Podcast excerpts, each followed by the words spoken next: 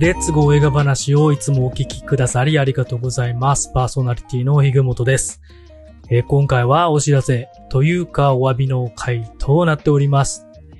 当番組の相棒であるパーソナリティの松下さんが、コロナ陽性になってしまったため、毎月恒例にしている公開予定のおすすめ映画の8月回ですね。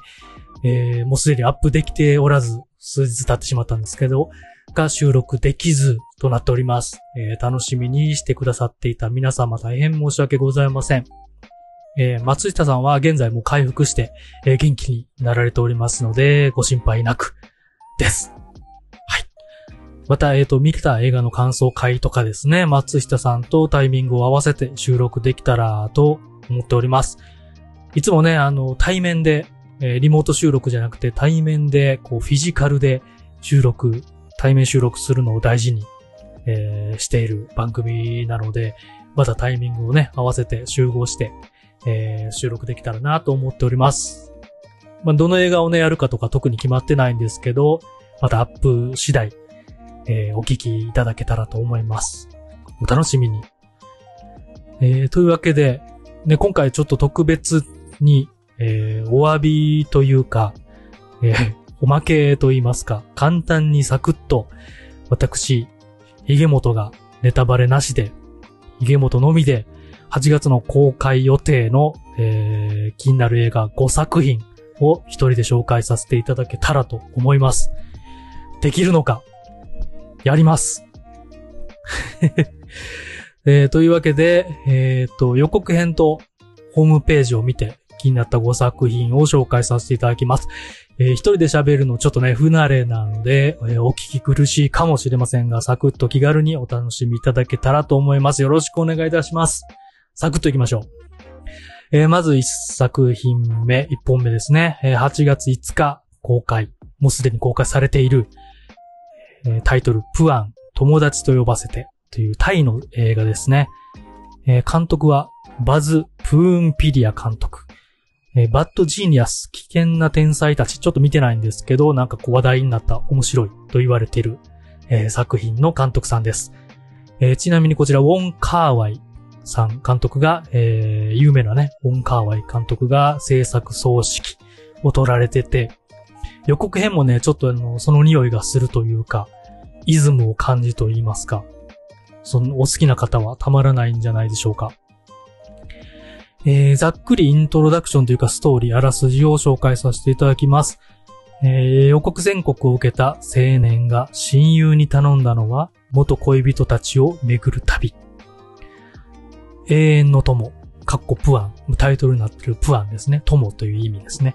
で、いるために明かされた秘密とは、タイ初。ノスタルジーが胸を締め付ける青春物語。ということで、あらすじ、ちょっと読まさせていただきます。ニューヨークでバーを経営するボスのもとにタイで暮らすウードっていう役ですね。から数年ぶりに電話が入る。白血病で余命宣告を受けたので、最後の頼みを聞いてほしいというのだ。予告編ではこれガンだみたいなこと言ってたりするんですけどね。どっちが正しいんだろう。まあいいでしょう。タイに駆けつけた、ボスが頼まれたのは元恋人たちを訪ねる旅の運転手。カーステレオから溢れる思い出の曲が二人がまだ親友だった頃の記憶を呼び覚ます。忘れられなかった恋への心残りに決着をつけたウードをボスがオリジナルカクテルで祝い旅を仕上げるはずだった。だがウードがボスの過去も未来も書き換えるある秘密を打ち明ける。という感じですね。なんかこう予告編とね、ホームページ見た感じでは、なんかロードムービー感だったり、ちょっとミステリー、サスペンス感もあったり、しつつ、ね、制作総指揮を捉えているウォンカーワイテイストななんかカメラワークだったりを彷彿とする感じの映画となっております。見た感じ、なんか面白そうでもあるけど、これぶっちゃけで言うと、なんか外れ感もありつつ、なんかどっちだろうみたいなのもあって、そういうのもね、気になる映画です。なんかまあ、デートで見に行くと良さそうな感じがする映画となっております。はい。ということで、1本目、サクサク行きましょう。では2本目、次。8月11日木曜日公開予定。日本の映画です。全部僕のせいです。松本優作監督作品で。ちなみに松本監督はノイズという、秋葉原無差別殺傷事件、最近ねニュースにもなってたをモチーフに、話題になった映画を作られためちゃめちゃ若い監督さんです。ちょっとねノイズも見てないので見たいなと思ってるんですけど、映画のイントロダクションですね。キャッチコピー。愛を見失った少年の鮮烈な心の叫び。孤独を抱えた人々と出会い、絶望の果てに希望を見つめる。気になりますね。出演は、松本まりかさんとか小田切丈さんが出られてます。で、主人公は、中学生の少年の役をやってる白鳥春人くんっていう、ゆうたっていう役をね、やってて、まあ、なかなかね、いい顔をしてされてるんですよね。他はちょっとどんな作品出られてるかとかちょっとわかんないんですけど、ちょっとあらすじを読まさせていただきますね。児童養護施設で暮らす13歳の中学生、ゆうた。白鳥春人くん演じるゆうたは、施設でも学校でもいじめられ、いつも一人ぼっち。自分を理解してくれる大人もいない。で、母、理香。松本まりかさん演じるリカが迎えに来てくれることだけを心の支えに毎日を過ごしているが、一向に現れず不安を募らせている。はい。そんなある日、偶然母の居場所を知ったゆうたくんは、会いたい一心で施設を抜け出し、地方に住む母のアパートを訪ねる。ようやく再会するも同居する男に依存し、自堕落な生活を送る母は、ゆうたに施設へ戻ってほしいと頼むのだった。うん。悲しい。絶望したユータは、施設の職員の追っ手を逃れ、あてもなくたどり着いた海辺で、軽トラで暮らすホームレスの男、坂本、小田切翔さん演じる坂本に出会う。何も聞かず自分を受け入れてくれる坂本。二人でわずかなお金を稼ぎながら、寝食を共に過ごす。ある日、坂本の元を訪れる少女。しおりという少女、川島リリカさんが演じるしおりとも顔見知りになる。しおりは近くの高級住宅地に住み、裕福な家庭に育つも、誰にも言えない苦しみを抱え、空虚感を埋めるかのように援助交際をしていた。ゆうたは自分と同じ寂しさを抱えながらも、心優しいしおりに惹かれていく。孤独を抱えた二人と過ごしていく中で、ゆうたは自由気ままに生きる坂本をいつしか会ったことのない父親と重ね合わせるようになる。そしてゆうたは軽トラの修理が終わったら坂本と一緒に名古屋に行くことを約束する。なんかあるんでしょうね、ストーリーの流れで名古屋に行くという。しかしそんな穏やかな日々もある事件によって終われを告げる。という、ちょっとね、考えさせられるようなこう、母親のネグレクトというか、結構ね、登場人物、大人がたくさん大人とかね、こう、未成年と関わり合いがあるから、あれですけど、なんか、是枝監督の映画、誰も死なないを彷彿とするような、なんかちょっと考えさせられるような作品かなと思っております。うん。まあ、こういうのはね、一人でゆっくり味わうような、ね、味わうのがいいような作品かなと思います。気になります。ぜひ。はい。次行きましょう。3本目。8月19金曜日公開予定。セイント・フランシス。アレックス・トンプソン監督作品。ちょっと監督さんの作品はちょっとね、他調べてもなかったのでわからないんですが、ちょっとね、予告編を見て面白そうだなと思いました。ストーリー。34歳で独身、大学も1年で中退し、レストランの給仕として働くブリジット、主人公、ブリジットは、夏のこもりの短期仕事を、探すのに必死だった。そんなうだつの上がらない日々を過ごすブリジット、主人公の人生に、こもり先の6歳の少女フランシスやその両親であるレズビアンカップルとの出会いにより少しずつ変化の光が差してくる。うん、そんな作品となっております。なんでしょうね、映画カモン的な、子供と向き合って自らを知る系の映画な感じがしますね。主人公というかこもり先のフランシス、ね、タイトルにもなってるセントフランシス。フランシスちゃんがなんか自然でとても可愛らしい感じ、かつ、こう子供とね、向き合う大変さ、難しさ、子育ての難しさを、こうね、短期仕事でもあるけども経験して、こう強くなっていく主人公、ブリジットの経緯が、心の絆みたいなのとかも描かれてる感じの映画となっております。なんでしょうね、こう今人生悩んでる人とか、こう一人でゆっくり見に行くのが、いい感じの映画かなと思います。ぜひ。なんかね、一人で自分が気になった映画を調べてるとこ、ミニシアター多め感じになって。8月がなんかね、こう、対策がそんなにないので、ちょっとミニシアター系多めになっておりますが、お好きな方はぜひ。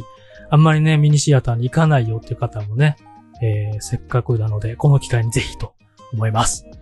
さあ、4本目、行きましょう。っていうかもう全部あれやな、ミニシアター系な感じがするな、今回。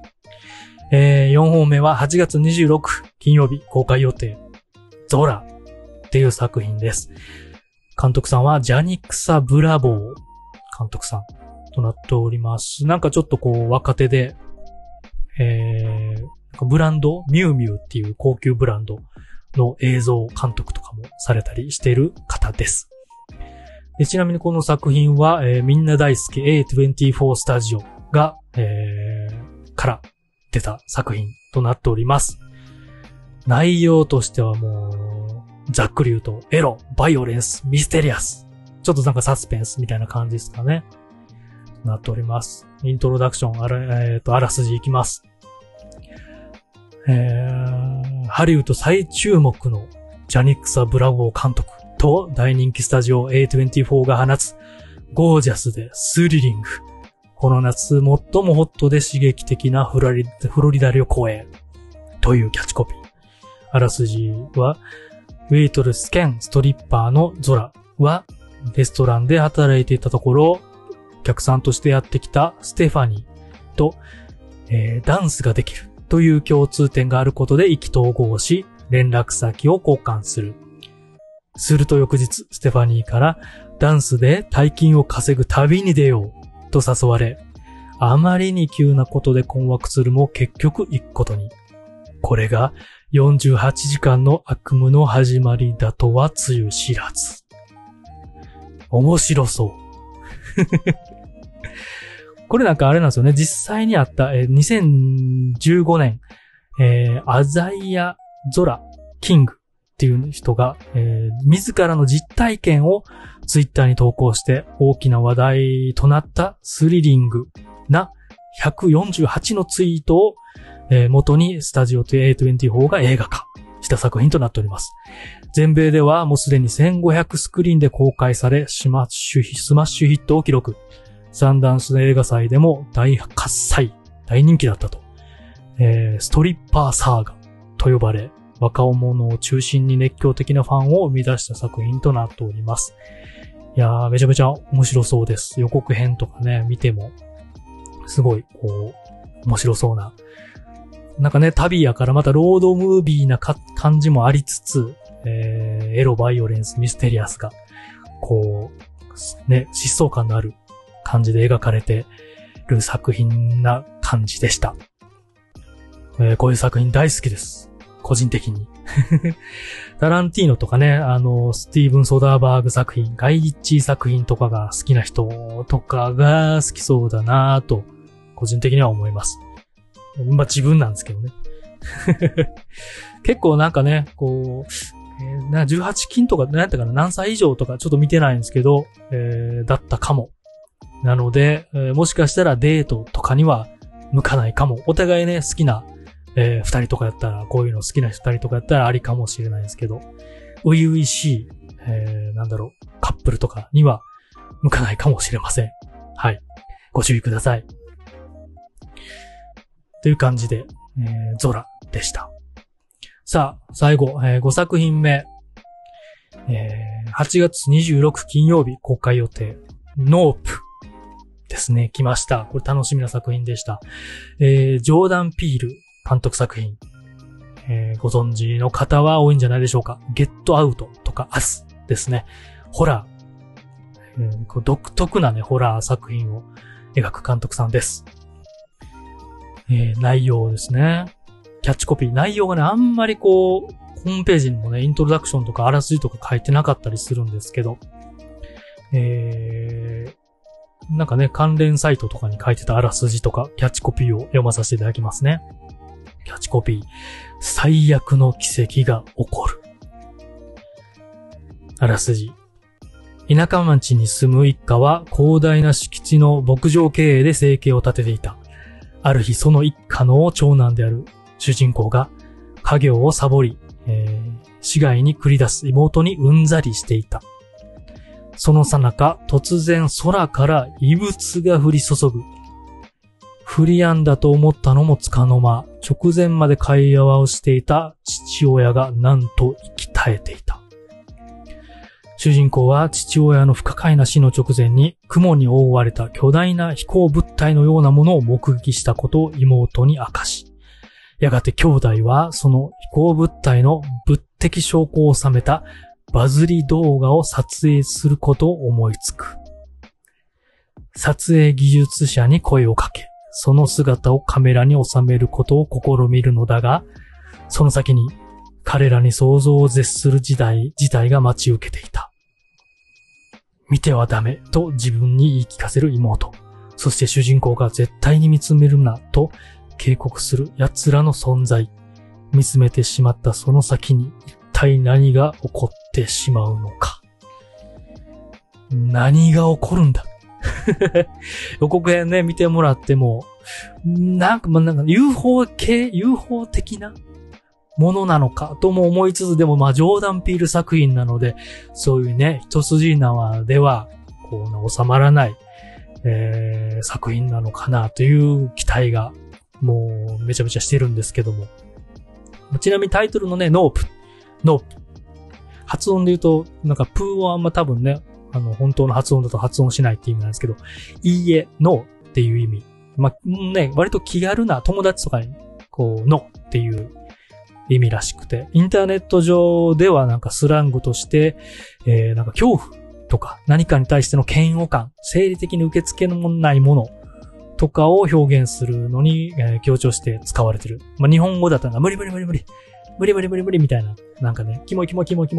虫とか見たり、なんかね、キモい動画とかを見たり、無理なんだけど、みたいな感じで言われる言葉ですね。ノープ。いやー、気になります。楽しみですね。ホラー好きの人たちは結構注目してる作品ではないでしょうか。こちらも苦手な方はデートとかには向かないじゃないでしょうか。友達とかのね、ワイワイ見に行くとか、がいいかな、おすすめかなと思います。はい、というわけで駆け足ではありましたけど、以上5作品でした。いかがでしたでしょうかね。ちょっと初めてこれ自分でやってみて分かったんですけど、めちゃめちゃ大変ですね。なんか十分、自分でね、なんか準備が思ってたよりも、大変です、これ。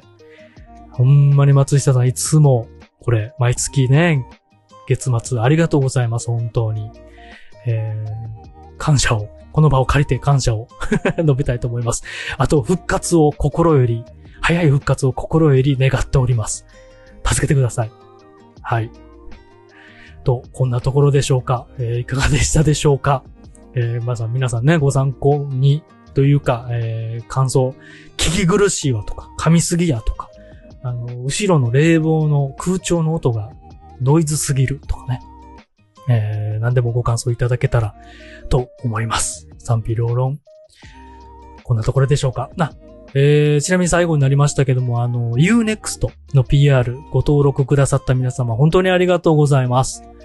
ね、前回、どっかで、ぜひ、概要欄のリンクから登録くださいって言った PR ですね。